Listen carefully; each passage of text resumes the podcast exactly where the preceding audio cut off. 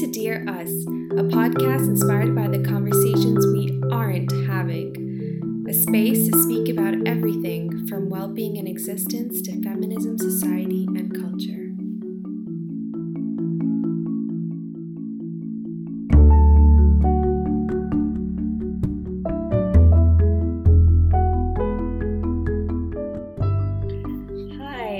So happy to be here today with my sister Hannah um, to speak about diabetes, mental health, and social media. Hi, Hannah. Hi. It feels really weird to be speaking to her in English because yeah. we normally speak to each other in Spanish, and we're told our voices sound like almost identical, so you might not know who's speaking. um, But yeah, we're really happy to be here speaking about this because I think these are conversations we're not having enough, um, and people aren't informed enough about diabetes in particular, um, and we don't speak enough about mental health either. So um, just to begin, I think uh, maybe I'll ask you, Hannah, to tell us a little more about yourself. Yeah, so I just turned twenty. Um, like you, obviously. I was born in Dubai um, and brought up in Dubai by a Colombian mother and Pakistani father. Um, right now I'm studying at the New School in New York, so I'm doing illustration and culture and media studies. Um, so yeah, obviously those are my two interests, mainly kind of art and literature and stuff. Um, But also I was diagnosed with type one diabetes two weeks before turning eleven. So another big part of my interests are kind of um, nutrition and fitness and yeah. Yeah.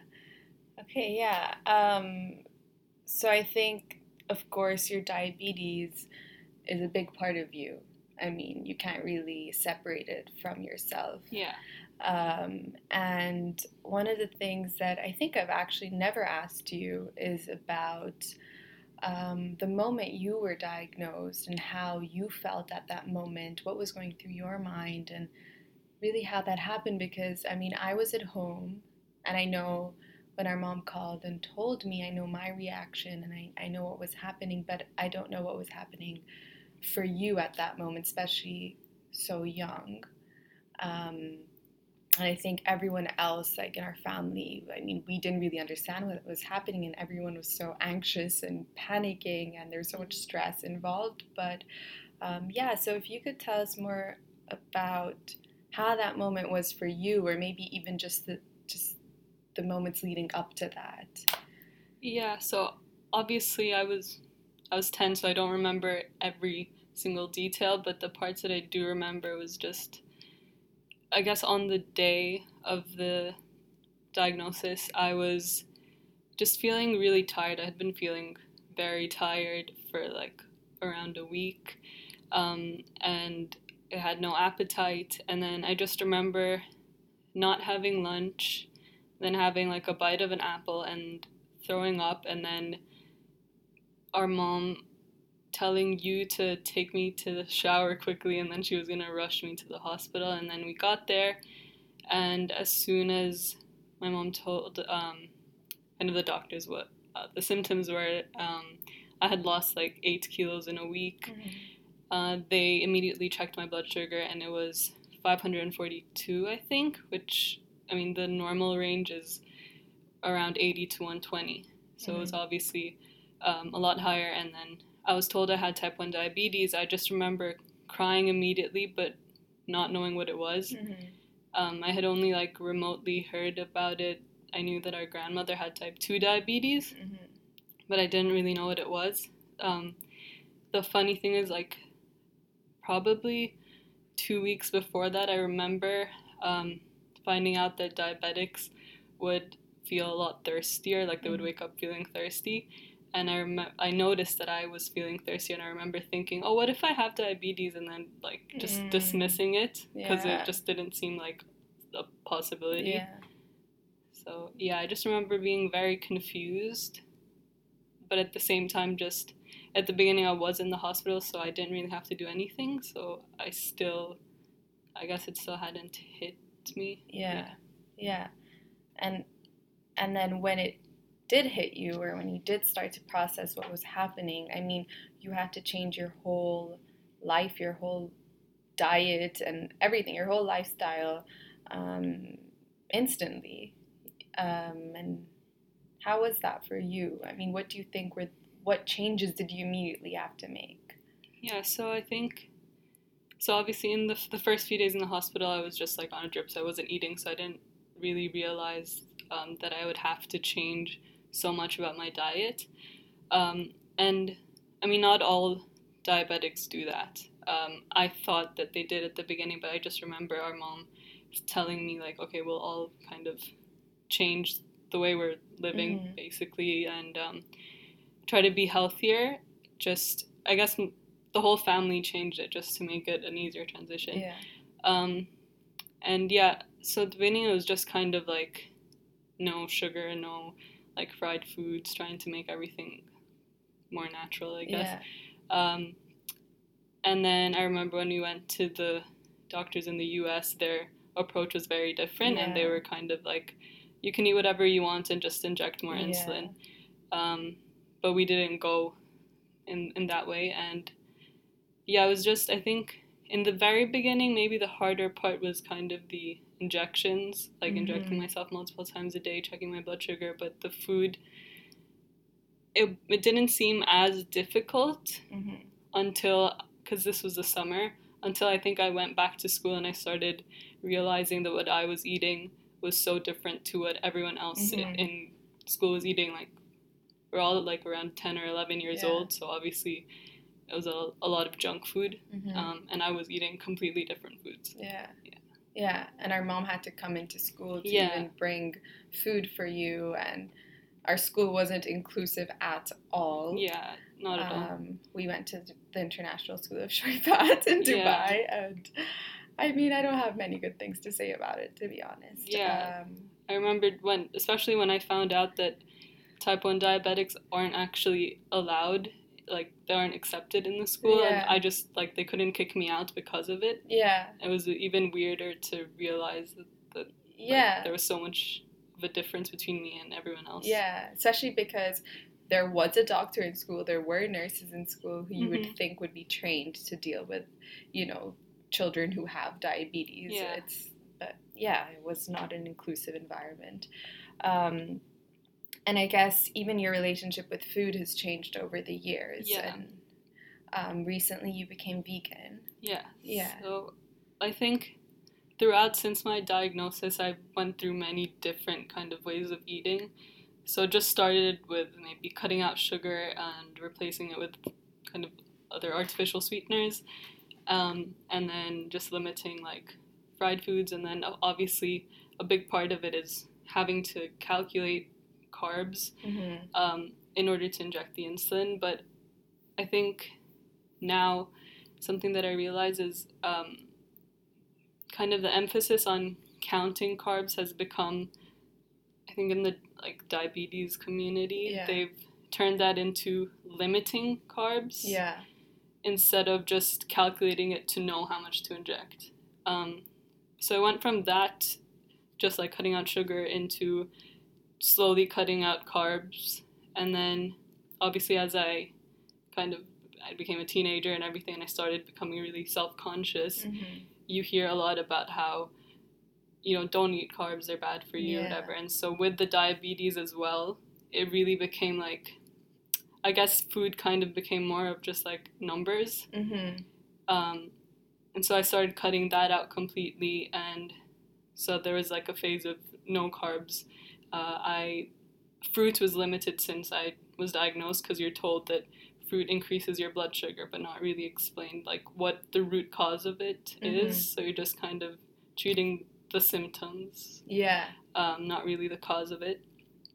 And then in January, like end of January, I came across uh, Mastering Diabetes Summit, okay. which is about um, treating diabetes through a, with a plant-based diet that's actually high in carbs and lower in fat. And mm-hmm. for ethical reasons, I had I was interested in it, and when I found out how good it was for managing diabetes, both type one and type two, um, I obviously, like, I enrolled in it, and I found out just how much misinformation there is yeah. in um, in the medical industry in general, but especially when it comes to diabetes. And um, yeah, so I think my I've gone through a lot of different kind of dietary phases, yeah. but I feel like this one is the one that is really going to stick because it doesn't feel limiting. Yeah, and it's it's at least from what I've seen, improved your relationship with food yeah, in many ways, right? Definitely. I think especially right before I kind of transitioned into this um, plant-based diet, I was severely restricting what I was eating. And it became like kind of, I would never eat out just because, not because I wanted to eat healthily, but because I felt like I had to restrict to like a certain number of calories. And every day it was kind of this, like it turned into a goal of just eating less and less. Mm-hmm. And then when I found out that actually food, like if you eat the right foods, it's actually nourishing you, and yeah. it's not something that should be limited, and you can eat as much as you want yeah. as long as it's the right foods, that I think, and seeing how it affected my diabetes as well, because I would notice on days when I would eat less, my blood sugars were more out of control. Mm-hmm. Um, just those two things together really helped kind of improve my relationship with food, for sure. Yeah.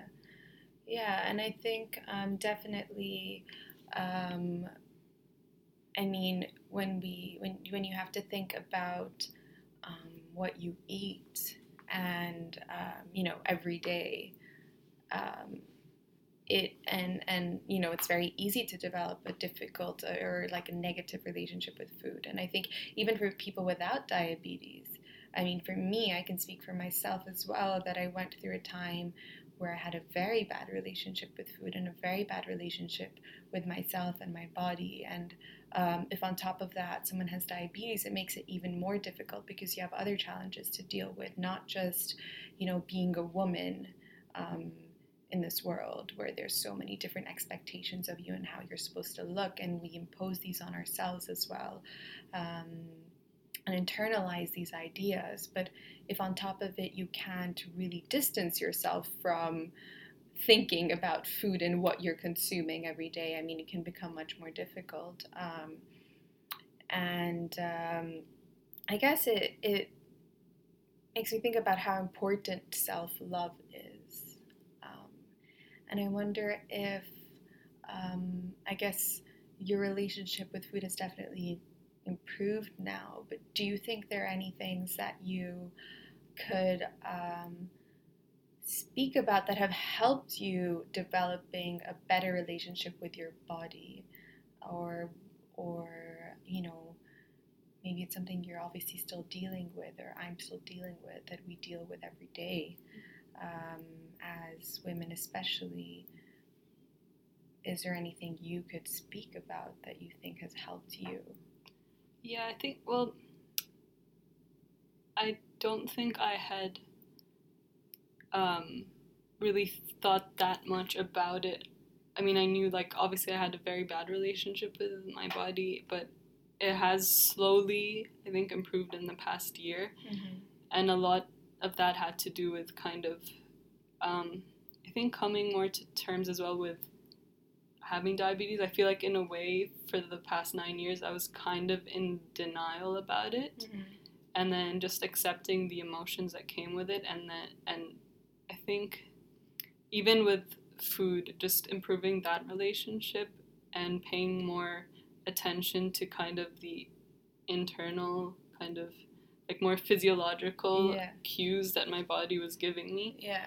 And seeing it more in in that way, like there's there is more to my body than just the outer yeah. kind of shell and what it looks yeah. like, and realizing how much, like how complex it is. And I think mm-hmm. a lot of that had to do as well with diabetes, in the sense that you can actually feel like the effect of what you're eating or what you're doing in the moment. Mm-hmm. Um, and I think you just have to listen so much more to your body and be so much more aware of the internal side of it. Yeah, yeah, definitely. I think for me, when I I mean, I started practicing yoga seriously about four years ago in Edinburgh, and I, um, before that, I, I had a very negative relationship with my body, and I remember I would go to the gym, and it was, it was like going to the gym because I wanted to look a certain way,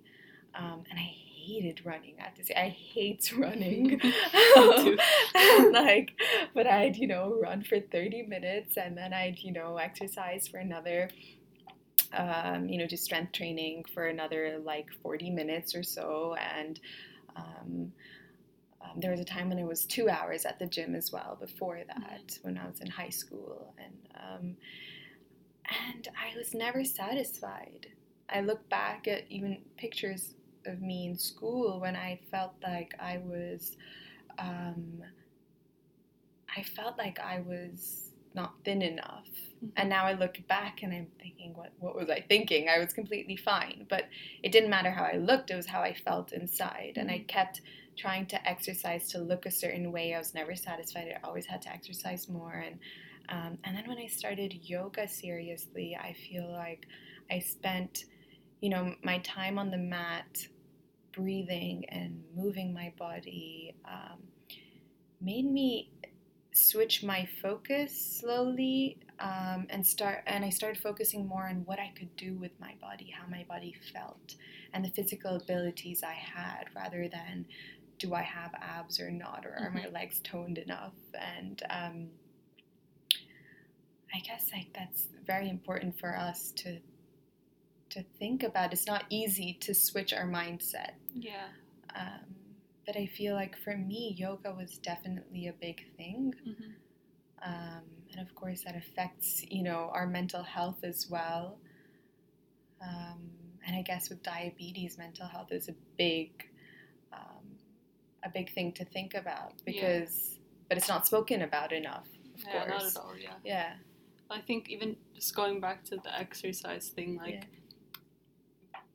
being so insecure, I would tell myself I was exercising for my diabetes, but I knew deep down it had nothing to do with that. It was more like wanting to look a certain way. And in the past year, I think slowly letting go of that and realizing like the, the effect on my health was so much more important. Mm-hmm.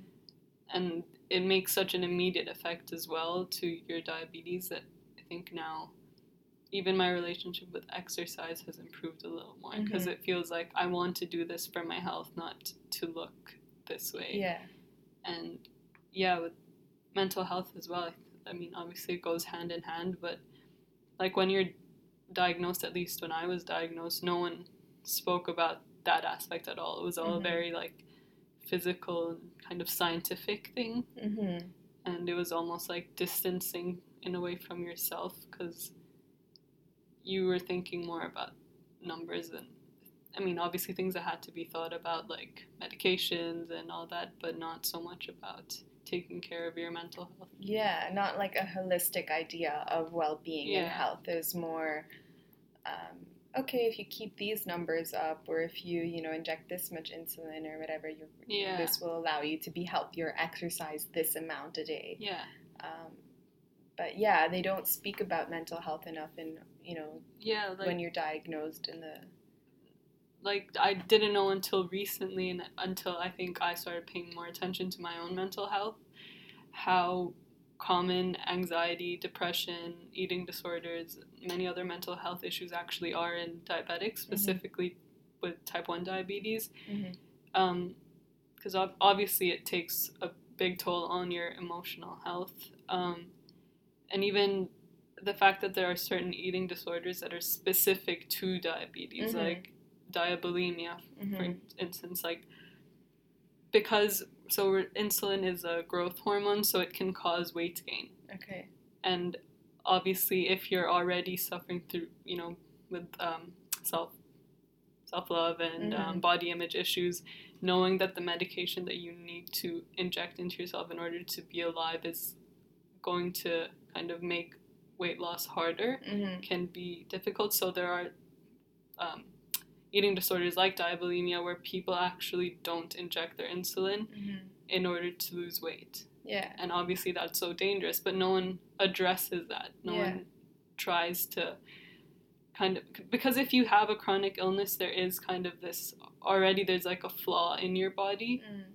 And I think there needs to be more emphasis on working towards um, creating like more love for yourself s- since the diagnosis, like no yeah. matter how old you are. Yeah. Um, yeah. Yeah, I think that that is very important because uh, there's also such a taboo associated with mental health or yeah. therapy, for example. And there's this like um, nervousness or like um, almost fear of speaking about it. Mm-hmm. Fear of speaking about feeling sad, that you feel sad, yeah. because there's this ridiculous movement of positive thinking. Let's yeah. think positive. Let's be positive and everything will be okay. And all that matters is your mindset. And mm-hmm. it's completely ridiculous because it's not real and doesn't work. It completely isolates you from the rest of the world and what's happening around you because it doesn't work that way. Mm-hmm. Um, so I think there is this, there is this taboo and there is this fear of saying, um, I'm sad. Yeah. You know?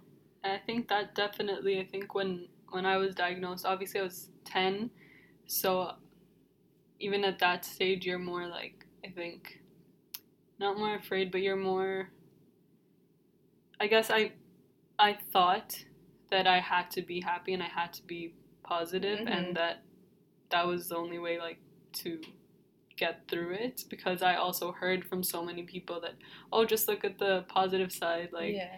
at least there's a medication for it, at least yeah. you don't have cancer, at least yeah. you know, there's like there's people who are going through things that are worse than you, and so that's kind of the way I tried to take it, and I I guess I, I suppressed everything that I was feeling, and I think that probably many people do that. Mm-hmm.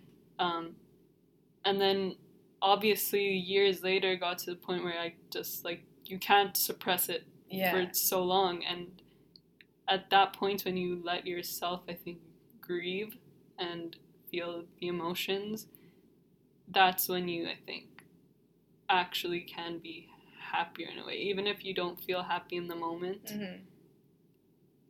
I think because you're feeling all of the emotions together, you can appreciate the more positive sides yeah. of it as well. Yeah. Not that the not that feeling sad or anxious is negative, but yeah. Yeah, yeah, I think that's that's true, and people, you know, don't haven't learned how to feel empathy enough, mm-hmm. I think. And so they focus on this like comparison or like sympathy, you can say. Yeah. Um, telling you, um, you know, let's not complain because people always will have it worse. But the point is that, you know, we have to think about our own mental health and what we're going through and yeah.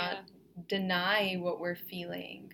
Um, it's important to take note of what we're feeling and um, write about it if we have to. Yeah. Um, and I guess you've been doing some of that. You've been writing. Yeah, I think uh, definitely writing has has helped. Yeah, definitely write like writing poetry and yeah. things like that have have helped just even understand what it is, because I think dismissing whatever you're feeling doesn't solve what the cause of it of those feelings are. It just kind of sets them aside and they'll just come back. Um, but yeah, writing and just, I guess, reflecting more on, on feeling. Mm-hmm. So. Um, yeah, and I, like, I guess you're, you're even sharing more on Instagram now. Yeah. And w- which I, I like reading, but I'm your sister, so I can be biased. But, um, do you think that's helped you? Do you think like a platform like Instagram has been beneficial to you? Yeah, I think so, especially because when I started to, I guess when I, for example, went vegan, I started looking up more kind of um, food accounts on Instagram and stuff like that, and I noticed that I didn't see as many diabetics, mm. and um, so I I guess sharing more about that side of me as well, um, kind of the food and diabetes and mental health and trying to work towards self-love. all of that on Instagram and finding other people who are going through similar things mm-hmm. um, definitely helps kind of experience those emotions. Yeah, and I think a lot of the time people kind of criticize when people share on Instagram. You mm-hmm. also see this, uh, like, people being ridiculed for it. Yeah. But there's also this community that you form through yeah. Instagram, and um, and also people reading things you write. I think a lot of the time we don't realize how... Um, I mean, I, for example, I started yoga thanks to Instagram. I mean, I started taking it mm-hmm. that seriously, I guess, because of my own practice. But, I mean, it pushed me. Things on Instagram pushed me to to start. Yeah. So um, I think that's important to realize, that it can be a place for people to form communities and learn from each other and learn from other people's experiences yeah. and... Um, and learn that it's okay to speak about this, and it's okay to speak about our mental health yeah. in public. Um, but uh, I think it can also be sometimes a negative space. I mean, or at least a space where we see people sharing insensitive things at times. Yeah, uh, definitely. Which, yeah, yeah, because I think with... me now that I'm sharing, I think it's become a lot also about just raising more awareness, um, because diabetes is something that's kind of, I mean, there's lots of misconceptions around diabetes, and especially type one diabetes, because it is uh, like it is so rare. There's only around like ten percent of diabetics have type one diabetes. Mm. Um, so when most people who have no relationship with anyone with diabetes hear the word, it's obviously usually immediately linked to type two, mm-hmm. but then even within that there's so many misconceptions about what it is. And so you see like the posts of um, people eating like candy or those like milkshakes and things like that, yeah. and, and the captions are like, oh, diabetes one oh one, or I'm gonna get diabetes after this, or yeah, I mean, like I that. saw one that said, like, let's get diabetes. Yeah, and I was thinking, seriously? That's completely ridiculous. Yeah, or, like, um, someone calling some, like, bottle of candy a box of diabetes, something like that. And yeah. it, it's just, like, you wouldn't call a box of cigarettes, like, a box of cancer. Like, yeah. you wouldn't put that on social media, yeah. probably. You wouldn't say, let's get cancer. Yeah. I mean, if you if you know anyone... who has gone through cancer, who has gone through cancer treatments. Um, and even if you don't know, we're so yeah. informed about it. There's so much yeah. information out there that you would look completely insensitive and ignorant if you post something like, let's get cancer. Yeah. You know, so it's the same with diabetes. I feel like with diabetes, a lot of people tend to blame the people with diabetes for having it. Yeah. It's like, oh, you... didn't eat the way you were supposed to, so now you have this. Yeah, um, exactly. With type two diabetes, it is a lifestyle-induced disease. Mm-hmm. It is caused by eating the wrong foods, but it's not the foods that people think it is. Mm-hmm. Like, you're not going to get diabetes from eating sugar. Yeah. Although sugar will increase your blood sugar, it's not going to give you diabetes. Yeah. Um... It's more of like the fat that you're eating causes insulin resistance, and then insulin resistance causes type two diabetes. Yeah. And with type one diabetes, it's not the cause at all, although eventually we do have to, or like, I guess not everyone does it, but it's important to like watch what you're eating. It's just, it's a genetic disease. It's an autoimmune disease. Uh, you can't prevent it. Mm-hmm. So like hearing people, for example, when I was diagnosed mm-hmm. in school, saying, oh, did you eat like a lot of sugar before this? Or kind of saying things like that, where if you're like eleven or twelve or whatever age you are, hearing that, like in a way I also ended up kind of fi- thinking like, oh, did I do something yeah. to cause this? Yeah, you start and, blaming yourself or yeah. you don't feel good enough. Exactly, yeah. And, um, and even if that was the case, kind of telling someone, oh, you did something to cause this, like you ate the wrong way, is yeah it's yeah. not something that should be said yeah. anyway. You shouldn't say that to someone with type two diabetes yeah. either. It's not yeah. rather than like trying to help out, exactly. they end up just putting you down. It's not yeah. something that, you know. And even the, all the jokes that are online everywhere, yeah. or even like in everyday conversations, are just very insensitive. Yeah, that someone had, I don't know how many candy bars and... Uh, yeah, there's like that joke that's everywhere about the candy bars causing diabetes. Yeah, it's ridiculous.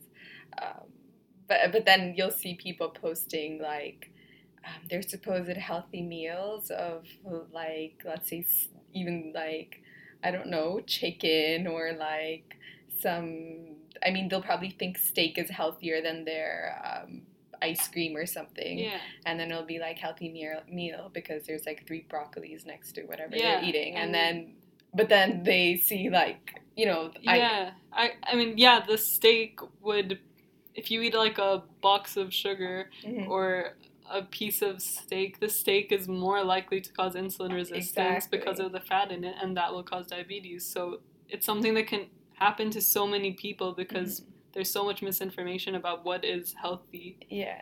And yeah. Exactly. So it's just that we're getting, you know, people, most people are eating the things that we're told are healthy for us. Mm-hmm. Um, and so it's not, you don't blame people for, for listening yeah, exactly. to uh, a lot of the um, medical doctors who yeah. don't really know what they're saying.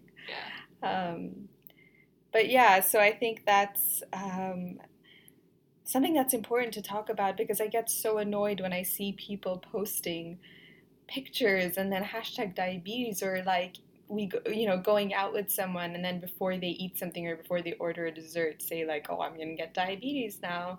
Yeah. And um, or even as a diabetic, people telling me, oh, I'm so sorry, like I'm eating this in front of you, or yeah.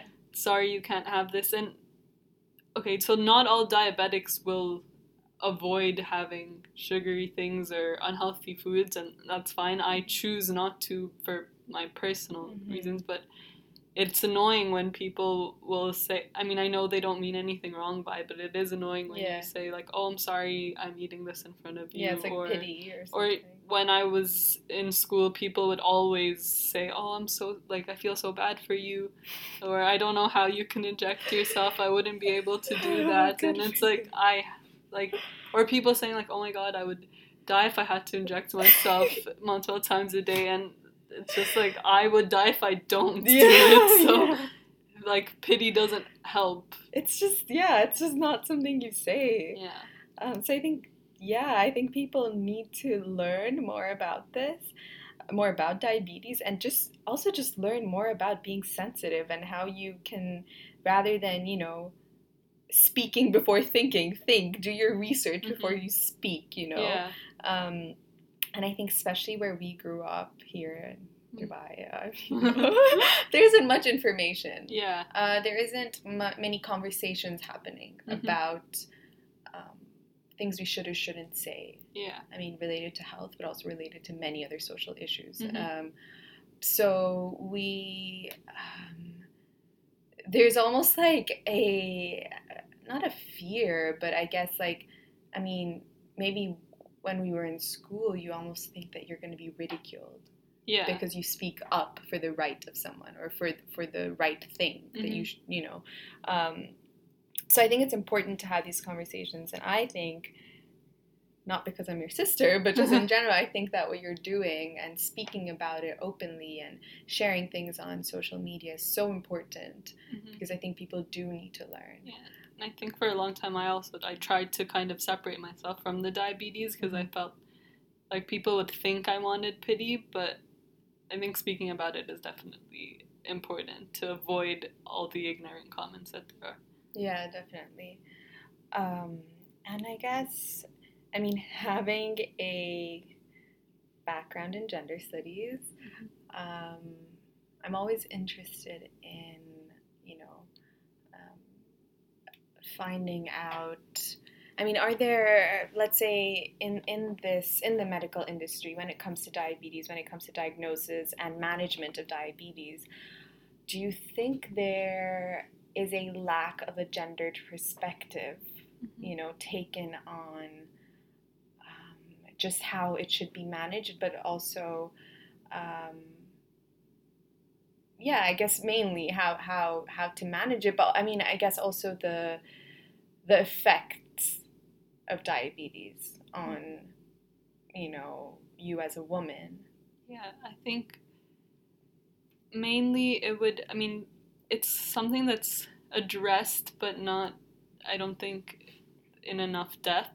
Mm-hmm. Um, like just even changes in hormones, how that can affect blood sugar levels. Yeah. Like you, depending on your hormones, you might need to increase your insulin. Usually you will need to increase your insulin temporarily, or mm-hmm. even how um, not managing your diabetes properly can affect your hormones, how it can affect like fertility, how it can affect all of yeah. that. It's not spoken about, and a lot of what I've found out has been through just research online, mm-hmm. and just reading different blogs and stuff, mm-hmm. and not actually from doctors. Mm-hmm. And I think that's, yeah, it's definitely needs to be more explained in more depth. Mm-hmm. Yeah. yeah, I think, yeah, I think it's important that we did speak about this. Um, and uh, I guess in the same way that, um, you know, any other identity, your identity as as a half Colombian, half Pakistani who grew up in Dubai, um, as a, you know, woman, um, in the same way, having diabetes as part of your identity, it's not something you can just separate. Yeah. Um, it obviously informs your perspective on the world, and mm-hmm. um, and I guess as a feminist, um, would you think that also is something that informs your perspective on um, on your diabetes, or how you manage it, or how you feel about um, yourself and the world around you? I guess what, I, what I'm saying is we don't want to go, get into this, you know, positive thinking, idea of like positive thinking and let's isolate ourselves from the world yeah. and just think positive. And, um, and uh, for me, at least, like being, considering myself a feminist, I think I don't, I cannot even, you know, practicing yoga, a lot of the time it becomes this um, idea of isolation, like let's resign from the world and, mm-hmm. you know, practice on our mat and meditate and everything, but forget about politics and forget about what's happening in the world. Yeah. And I can't do that. So, and I think it's important to practice self-love, to Care, take care of our mental health, mm-hmm. um, to practice yoga, you know, as a union, um, so that I can function better in the world, so that I can be, make more of a change in the world. Yeah. Um, and um, maybe I've deviated a little, but I wonder if, like, you see any links between your, or how you would see your identities kind of interconnected. You know, you can't really separate them from each other, I guess, yeah. and it informs the way you function in the world. I think specifically maybe when, um, I guess in terms of the body image, um, I don't know which of the two, like I don't know if the diabetes influenced the feminism or the other way around, mm-hmm. but um, I think just the idea of, of seeing your body is more than just what it looks like. Mm-hmm. And as I said before, kind of the being more in tune with your mind and your physiological mm-hmm. body, and um, I think yeah just paying more attention to that and your emotional health as well. I feel like that's something that's also spoken a lot about in feminism, mm-hmm. um, definitely and and taking care of yourself, because I feel even with diabetes it's so important to take care of yourself in all aspects, mm-hmm. um, and how that can help you just go through life. Yeah, yeah, and I guess a lot of the time people see self-care or self-love as like self-indulgence, yeah. almost like a selfish thing. Yeah. Um, and I guess as a feminist, for me, it, it, it it's not, it's not self-indulgence, you know, it's It's important. It's important for us to take care of ourselves. Yeah.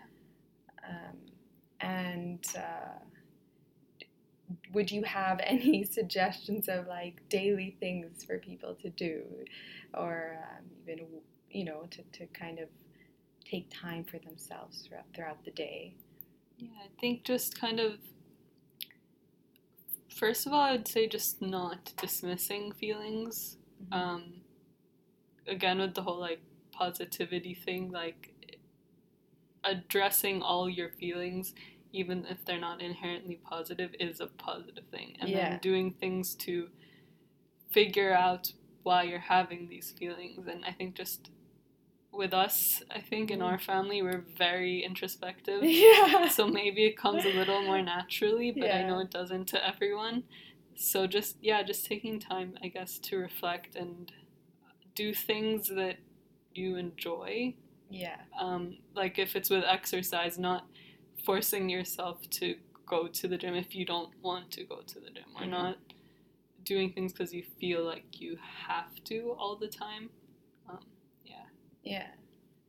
Yeah, I think that's, that's very true.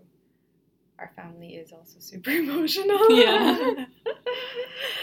uh, I think we need to have a podcast with our mom. Yeah. An episode with our mom. Oh. But okay, yeah, I think, oh, I hope, I wish we could have more of these conversations with, you know, with more people. Yeah.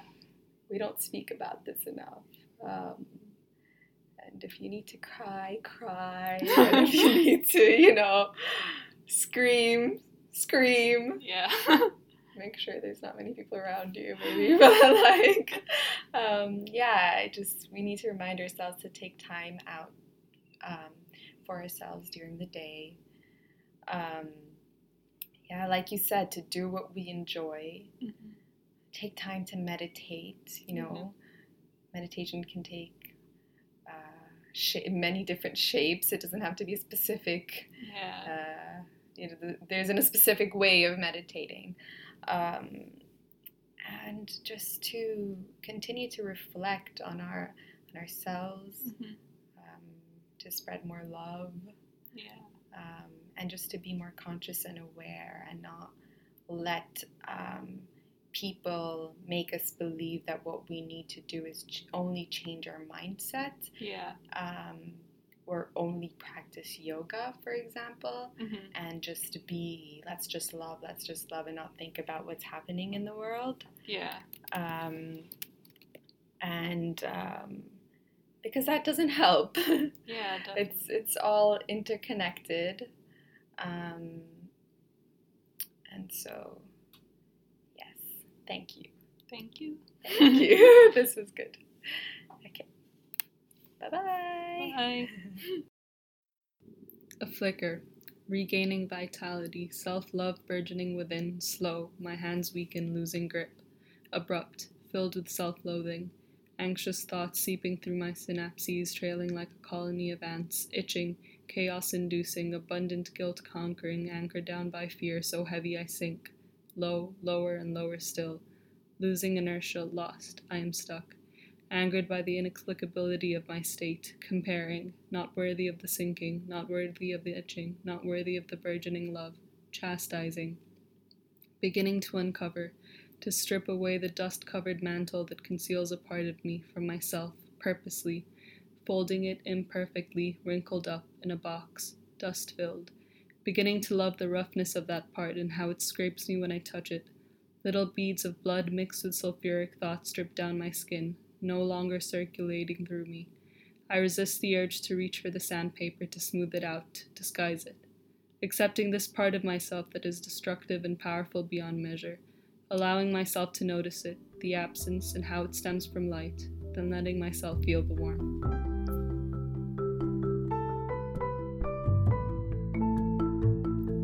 Thank you for listening in to the first episode of Dear Us. Can't wait for more meaningful conversations.